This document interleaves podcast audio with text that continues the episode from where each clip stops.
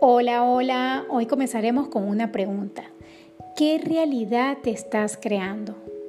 Hablemos de esa realidad que no es sino el producto de nuestra propia creación y de la importancia de tener claro lo que queremos, el cómo queremos lucir, qué aspiramos en una relación, qué clase de trabajo queremos, entre muchas preguntas más. Tenemos muy claro lo que no queremos, pero no nos hemos planteado realmente lo que sí queremos. A veces parece muy obvio y uno puede pensar, es que eso a mí no me pasa. En mi vida yo lo tengo todo muy claro, pero sinceramente, ¿estás seguro de que no tienes ningún ángulo ciego? No puede ser que tengas las ideas y las metas muy claras en un área de tu vida, pero que en otras vayas un poco a medias. Esto es muy natural, nos pasa muy a menudo por varios motivos. Por ejemplo, no estamos entrenados a poner atención en lo que queremos, sino en las cosas que nos desagradan y en los supuestos peligros que nos acechan. En que hemos heredado culturalmente la idea de que pedir o desear está mal, que eso es pecado, que tenemos que dejarnos llevar y aceptar por los designios divinos. ¿Te suena familiar eso? Es casi lo mismo que hacemos cuando ponemos los deseos y las necesidades de otros por delante de los nuestros porque no vayan a pensar de que somos unos egoístas. Pedir a la vida o al universo lo que deseas es simplemente poner la intención en lo que quieres experimentar o disfrutar, sea algo material, intelectual, emocional o espiritual. Es asumir responsabilidad sobre tu vida para tener libertad.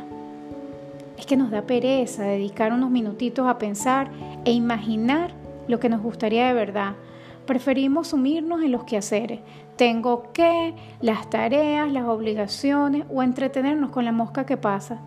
Procuramos que se nos vean muy ocupados y así podamos decir sin culpa, ay, es que no tengo tiempo. Poca gente está dispuesta a dedicar ese tiempo. Pero es que si supiéramos los dolores de cabeza y esfuerzo que nos ahorraríamos, sí lo haríamos y muy frecuentemente. Es natural que en un mundo con tantas opciones, tantas posibilidades, tanta información, muchas veces nos cuesta decidir qué queremos. Es como un niño en una dulcería o juguetería. ¿Te imaginas? O sea, hay demasiadas cosas. No tenemos, no sabríamos cómo, cómo escoger. O es como estar mirando eh, un buen rato la carta en un restaurante y no saber qué pedir. El camarero está esperando con paciencia infinita que le pidamos lo que queramos ordenar. Él tiene toda la eternidad, pero nosotros no. En algún momento moriremos de, hambre tarde o temprano. Es que nos da miedo equivocarnos.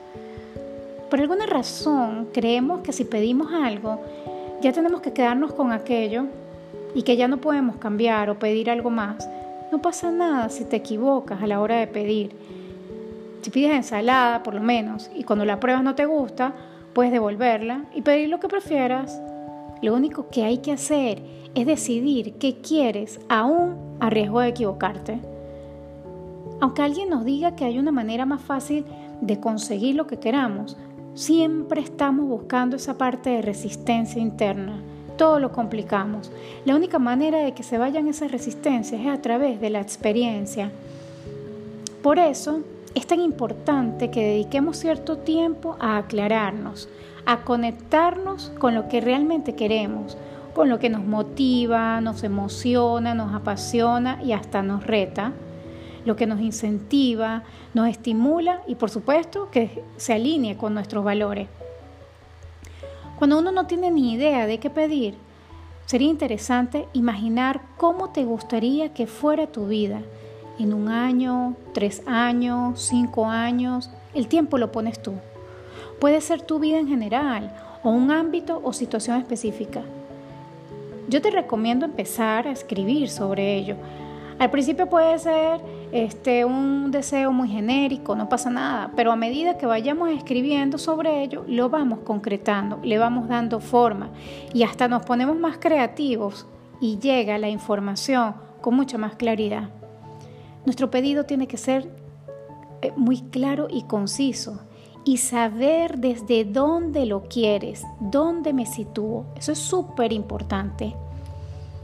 si me sitúo desde la carencia, la necesidad, desde mi visión, eh, mi, visión limitada de las cosas, desde esa parte reducida de la realidad que persiguen mis sentidos, o de mis creencias limitantes, apegos, o desde esa versión imperfecta de mí. O por el contrario, me sitúo desde la abundancia de esas infinitas posibilidades y oportunidades, de que somos energía que interactúa constantemente con nuestro alrededor, que somos nada más y nada menos que polvo de estrellas y que somos uno con todo el universo. Si te sitúas desde aquí, como que la cosa cambia, ¿no? La mayoría de nosotros estamos creando nuestra realidad desde la primera perspectiva Estamos tan enganchados a esta realidad virtual que solo nosotros no las creemos, solo interpretaciones. Cuando estamos en nuestro ser limitado, nos cuesta sacar a relucir nuestros recursos y talentos. Y por supuesto, nos resulta complicado porque hasta, hasta hablar de nosotros mismos nos cuesta. Aunque no nos vamos a engañar, no es fácil mantenerse siempre a un nivel de conciencia tan elevado. A veces se nos olvida cuando nos enfrentamos con la cruda realidad, que si las facturas pendientes, los berrinches de los hijos, el jefe, la pareja, etcétera, estoy gorda o estoy flaco, eh, entonces nos caemos en nuestro pedestal universal. Cuando nos situamos en el yo ilimitado, lo hacemos desde el esfuerzo, sudando la gota gorda. Pero sabemos que cuando lo logremos nos, nos sentiremos espléndidos, ¿verdad? Nos damos cuenta de lo que somos capaces de soportar. Ese, esa adicción al hacer hasta que el cuerpo aguante. Pero no, es que nos agobiamos con todo lo que necesitamos, todos los pasos que tenemos que dar. Por ejemplo, en los emprendedores, los que quieren montar su propio negocio, encontrar su público objetivo, diseñar el producto o servicio, buscar financiación, hacer marketing, que si la página web, hacer contacto, wow, son muchas cosas, qué agobio, no sé ni por dónde empezar. Y tomamos hasta decisiones de querer hacer todo de manera desordenada y con el control absoluto, solo por impaciencia.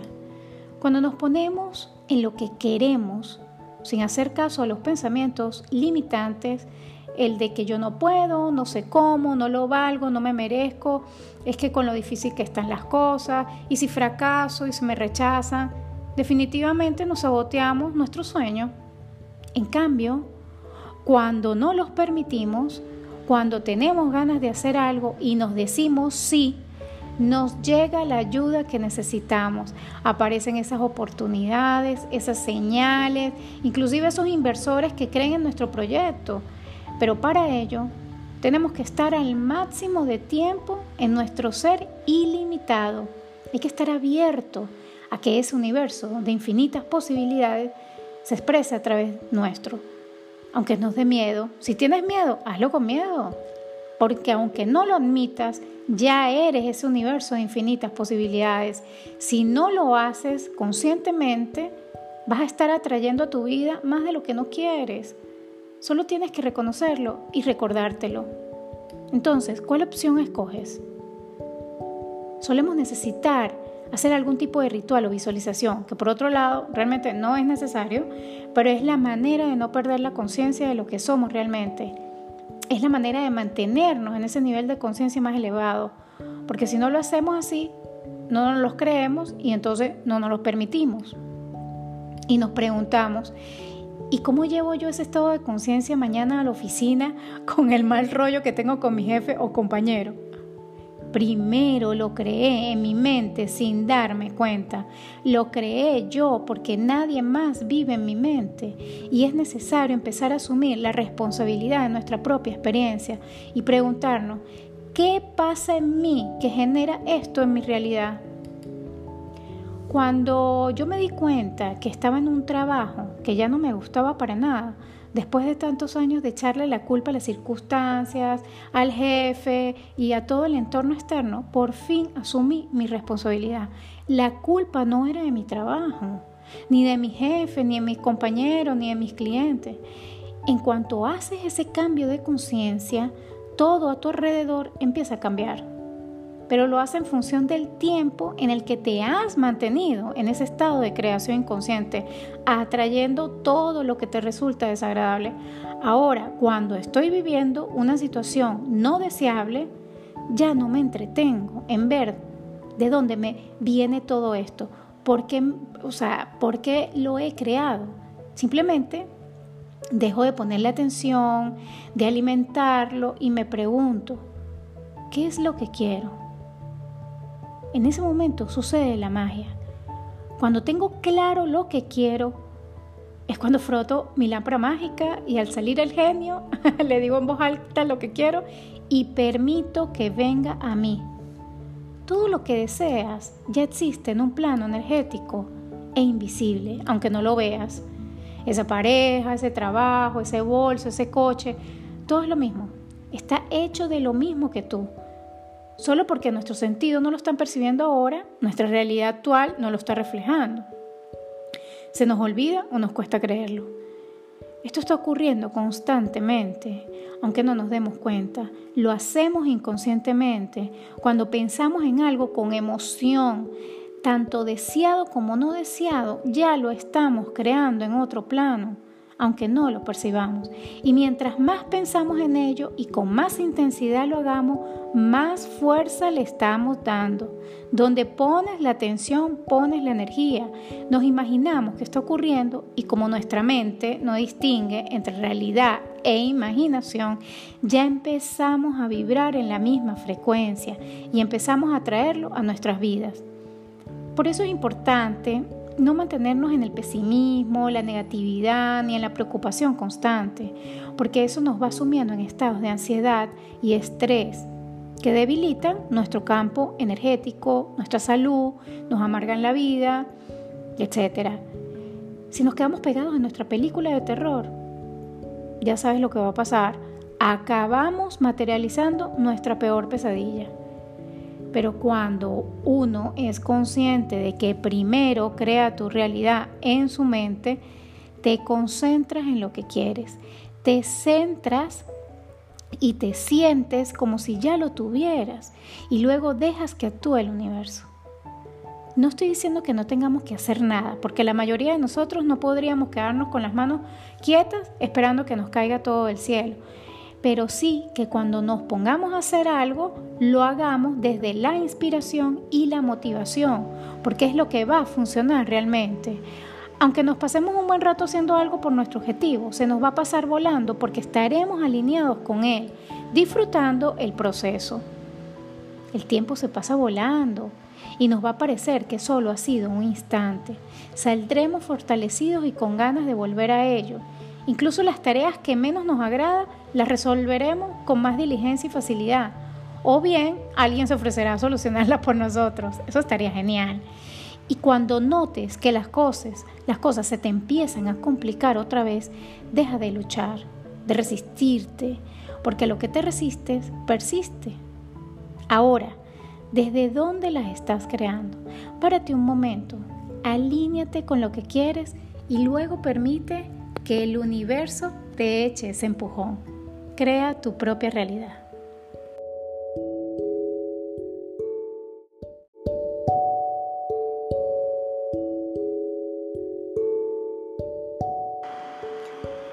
Hola, hola. Hoy quiero hablarles de un tema súper espectacular, muy interesante que es el mindfulness como herramienta interna y de conexión con nosotros mismos. ¿Qué pasaría si estuvieras el 100% de tu tiempo distraído? Probablemente nada, ¿cierto? Es posible que hayamos tenido la experiencia de estar haciendo algo inconscientemente sin darnos cuenta, es decir, en forma automática. Por ejemplo, queremos buscar alguna habitación, eh, subimos las escaleras, entra a la habitación eh, y tu mente se ha quedado en blanco. Olvidaste lo que querías. ¿Por qué? Porque tus pensamientos iban de un tema a otro en el trayecto. O seguramente te ha pasado que ibas en tu auto a un compromiso que tiene una ruta similar a la de tu trabajo y de repente te das cuenta que vas al trabajo en vez de a tu compromiso. ¿Qué sucede? Simplemente ibas con el piloto automático. Tu mente había sido secuestrada por otros pensamientos o preocupaciones. Este tipo de andanzas en piloto automático es un problema con el que todos estamos familiarizados. El mayor obstáculo para experimentar nuestra realidad y expresar nuestro potencial es la identificación con la mente misma. A través de nuestra historia y experiencia, la mente crea una pantalla opaca de conceptos, etiquetas, juicios y definiciones, los cuales se almacenan en nuestro inconsciente. Y esto nos provoca un ruido mental y nos hace que vivamos en ese piloto automático. Para que te des una idea de esto, cierra los ojos por 60 segundos y concentra la atención en tu respiración. Observa la cantidad de pensamientos que vienen a tu mente y te distraen de tu enfoque inicial. Es una locura, ¿cierto? ¿Cuántos de estos pensamientos pertenecen al pasado o preocupaciones futuras? A esto sumémosle toda la información a la que estamos expuestos. Recibimos entre 60 mil y 90 mil pensamientos por día comprobados científicamente. Toda esta cantidad de información abruma la capacidad de tu mente y es cuando estamos más expuestos a reaccionar más que a responder. Esto limita nuestro potencial y capacidad de optimización en todos los sentidos. Si no, pregúntale a tu estrés o a esa reacción emocional que provocó que hablaras de más, que te enojaras, etc. Piensa un momento en esa mala decisión que tomaste por falta de concentración. Poseemos algo extraordinario llamado mente, pero no nos han enseñado el modo de utilizarla. ¿Cómo poner en activo todo el potencial que poseemos? ¿Cómo sacarle partido para tener una vida satisfactoria sin renunciar al equilibrio y serenidad? Pues les tengo una gran noticia. Lo podemos lograr a través del mindfulness, que significa estar presente, aceptando las experiencias tal como suceden, sin juicios y con una actitud eh, cordial y compasiva. Este tipo de experiencia trae calma a nuestra mente, claridad de pensamiento y conexión interna. Pero ¿cómo cultivar estos estados mentales? La clave está en desarrollar nuestra capacidad de atención a través de esta herramienta como un modo de vida, que se convierta en un hábito en tu vida. ¿Cómo lo podemos practicar? ¿Cómo lo incorporamos a nuestra vida? Bueno, hay diferentes formas de incorporarlo a través de la práctica formal diaria, que es esa práctica que refuerza los espacios de respiración y te ayuda a mantener la atención plena a lo largo de, gran parte del día. Se trata de construir hábitos saludables. Es una actividad que se realiza en un lugar determinado para entrenarnos en la observación mediante la práctica meditativa. En este caso, la meditación como estado de silencio y pausa se realiza sentados en una postura digna de meditación, con la espalda recta, los hombros ligeramente hacia atrás, las manos sobre las piernas y preferiblemente los ojos cerrados. Simplemente paramos y prestamos atención a lo que sucede tanto en nuestro mundo interno como externo. El tiempo que todos los días dedicamos a esta práctica constituye el verdadero gimnasio mayor de la atención. Se puede iniciar con 5 minutos y progresivamente aumentando el tiempo a tu propio ritmo. Otra forma es a través de la práctica informal. Es la práctica durante el día. Hagas lo que hagas, intenta permanecer plenamente consciente en el recorrer de tu vida diaria cultiva y entrena esta práctica intensiva en cualquier tipo de actividad es para darnos cuenta de que está sucediendo mientras está sucediendo, ¿sí? Por ejemplo, puede ser cuando comemos, disfrutar, degustar nuestros alimentos, cuando nos duchamos, sentir cómo el agua recorre el cuerpo, cuando caminemos, sentir cómo pisamos, qué, qué está sucediendo en nuestro entorno o cuando estamos eh, manejando o simplemente dando un paseo. Con la práctica sostenida de mindfulness en nuestra vida cotidiana, entrenamos el músculo de nuestra atención, lo que nos permite observar todos esos pensamientos y emociones. ¿De qué otra forma lo podemos eh, incorporar? Aceptando con bondad tus sentimientos, sea lo que sea. Trata de aceptar y acercarte con conciencia abierta y sincera a todos tus sentimientos. De este modo, disminuirás tus reacciones automáticas y transformarás las cascadas de reacciones en una serie de opciones. ¿Ok? Tenemos también la escucha y observa tus emociones. Recuerda que tus pensamientos no son hechos, son procesos mentales. Cuando te sientas nervioso o con cualquier emoción poderosa, practica un espacio de respiración profunda por unos instantes. De este modo, asentarás tus pensamientos, gestionarás tus emociones negativas y te reconectarás con tus sensaciones corporales. Y entonces estarás en, en las mejores condiciones de tomar decisiones acertadas. Conecta con la gente, Trata de estar atentos con apertura, curiosidad y amabilidad. Trata de aplicar estas actitudes cada día en tus relaciones personales. Es muy importante cultivar la empatía, la comunicación y la alegría. Disfruta de la naturaleza. La misma naturaleza te ayuda a estar más atento incluso sin llevar a cabo algún ejercicio propiamente dicho. Simplemente el caminar entre árboles, observar un jardín, disfrutar de un amanecer o escuchar el canto de los pájaros con una actitud abierta y de observación, eso te trae al momento presente. Hacer ejercicio, caminar, correr, practicar bicicleta, ir al gimnasio, en cualquier actividad deportiva, trata de adoptar una actitud plenamente consciente y curiosa hacia tu cuerpo mientras realizas este ejercicio. Trata de observar tranquilamente los pensamientos, sentimientos y las sensaciones que surgen. Respira siguiendo el ritmo de tus movimientos. Aumenta poco a poco la duración y la intensidad del ejercicio, pero permaneciendo siempre plenamente consciente. También ser agradecido. Mindfulness no solo significa estar atento, sino también con una actitud cordial y compasiva. Por ejemplo, gratitud en el momento que estamos cocinando, de lo afortunados que somos por tener en ese momento disponible nuestros alimentos. También recordemos la respiración. La respiración es clave, siempre está ahí, te ancla en el presente, es como un buen amigo, te recuerda que estás bien, tal como estás Utilízala como técnica de pausa, de conexión contigo mismo.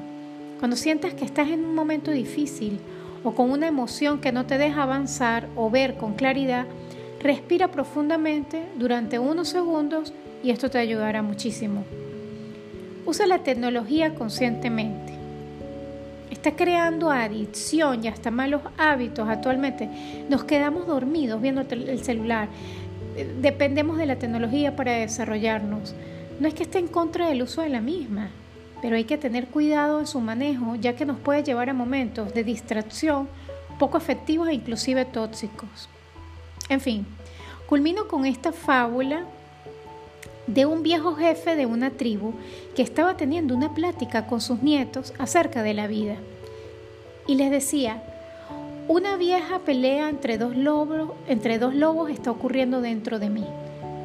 Uno de los lobos es maldad, miedo, envidia, dolor, rencor, avaricia, culpa y mentiras.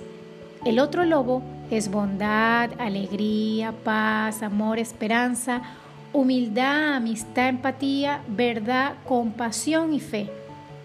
Esta misma pelea está ocurriendo continuamente dentro de ustedes y dentro de todos los seres de esta tierra. Los nietos se quedaron pensativos y uno de ellos preguntó a su abuelo, ¿cuál de los lobos ganará? Y el viejo jefe respondió simplemente, el que elijas alimentar.